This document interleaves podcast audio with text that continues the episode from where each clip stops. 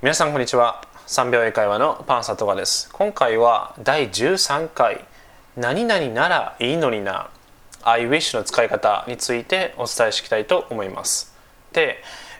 この I wish の意味なんですけど、何々だったらいいのになっていうふうに、自分が何でしょう、こうなったらいいのになっていう強い思いはあるんですけれども、そうなる可能性がゼロ、もしくはもうかなり低い時に、この I wish を使います。で、この I wish の基本的な文法の形なんですけれども、 I wish でその次に主語動詞の順番が来ます。 I wish で主語動詞で、この時に、注意したいのが時制です。で、この時の時制は過去形になります。で、なぜ過去形になるのかっていうと、今現在があって、で、表現としては過去形で表現していますよね。で、過去形で表現しているってことは、現実離れしたことを今から言いますよ、もしくは言っていますよということは、そうなる可能性がもうかなり低いというふうに、捉えていただければいいかなと思います。もしくはその現実との距離がある、というふうにも、考えていただいてもいいかなと思います。なので、I wish プラス主語動詞ですね。で、その時の時制は過去形で、助動詞であれば would もしくは could、 そして、助動詞の後には動詞の原型が来ますよというふうに、なります。で、今お伝えした順番なんですけれども、例文聞いてもらった方が早いと思いますので、ちょっと今から例文を3つほど、言っていきたいと思います。例えば、あなたの友達がめちゃくちゃモテて可愛いと、いいなぁと、いつもモテてすごく可愛くてみんなから人気があって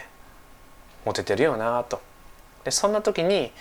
私があなただったらいいのになぁっていうふうに、そんな時に I wish I were you I wish I were you というふうに表現します。で、実際に私がそのあなたですね、あなたになれるっていうことはもう不可能ですよね。不可能なので、過去形現実離れした考え方を今言ってますよというふうに捉えていただくと記憶に残りやすいかなと思います。で、2つ目、例えば上司からとか、友達からでもいいんですけど、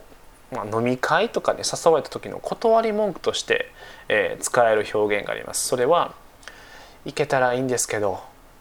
で括弧して、でも残念ながら行けませんっていうふうに表現したい時、これを英語で「I wish I could」「I wish I could」というふうに表現できます。で、最後の例文ですね。例えば若い子を見て、あと10歳若ければいいのになっていうふうに。でも実際、もちろん年齢が若くなっていくことはもうありえないので、I wish I were 10 years younger I wish I were 10 years younger というふうに表現していきます。なので、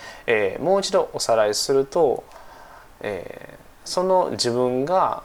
思っている願望ですね、それが実際に、実現する可能性がゼロな時、もしくは、かなり低い時ですね、の時に、この I wish の表現を使います。ではですね、今のこの例文を踏まえて3秒瞬間英作文トレーニングをしていきたいと思います。で、僕が今から3問日本語で文章を言います。で、日本語の文章を言った後にちょっと3秒ぐらいですね、3秒時間を空けます。でその間に僕が言った日本語を瞬間英作文できるかどうか、これ実際チャレンジしてみてください。でもし声が出せる環境があれば実際にもう声に出して言ってください。でもし声に出すことができなければ、頭の中で、つぶやくとか、していただくとすごくいいトレーニングになりますので、ぜひやってみてください。では第1問目、準備よろしいでしょうか。ではいきますね。空を飛べたらいいのにな。正解は I wish I could fly in the sky. I wish I could fly in the sky となります。では第2問。お金持ちだったらな。正解は I wish I were rich. I wish I were rich となります。では最後3問目。英語が流暢になれたらな。正解は I wish I could speak English fluently. I wish I could speak English fluently となります。はい。ではどうでしょうか。3問中何問正解できましたでしょうか。で、これも今回お伝えした「I wish」っていう文を意識的に何度も練習していただいて、で他の例文とかも実際にご自身で作っていただいて、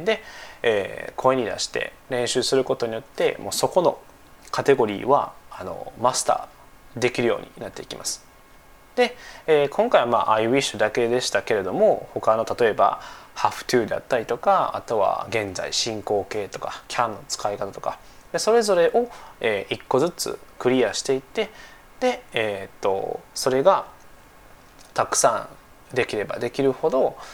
日常会話で、スラスラと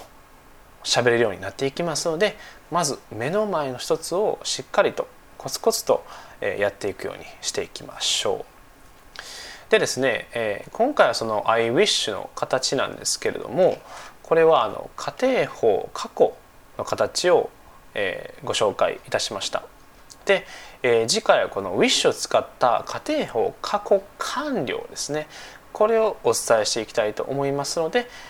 楽しみにしておいてください。でまたこの仮定法過去と仮定法過去完了のちょっと違いをですね、また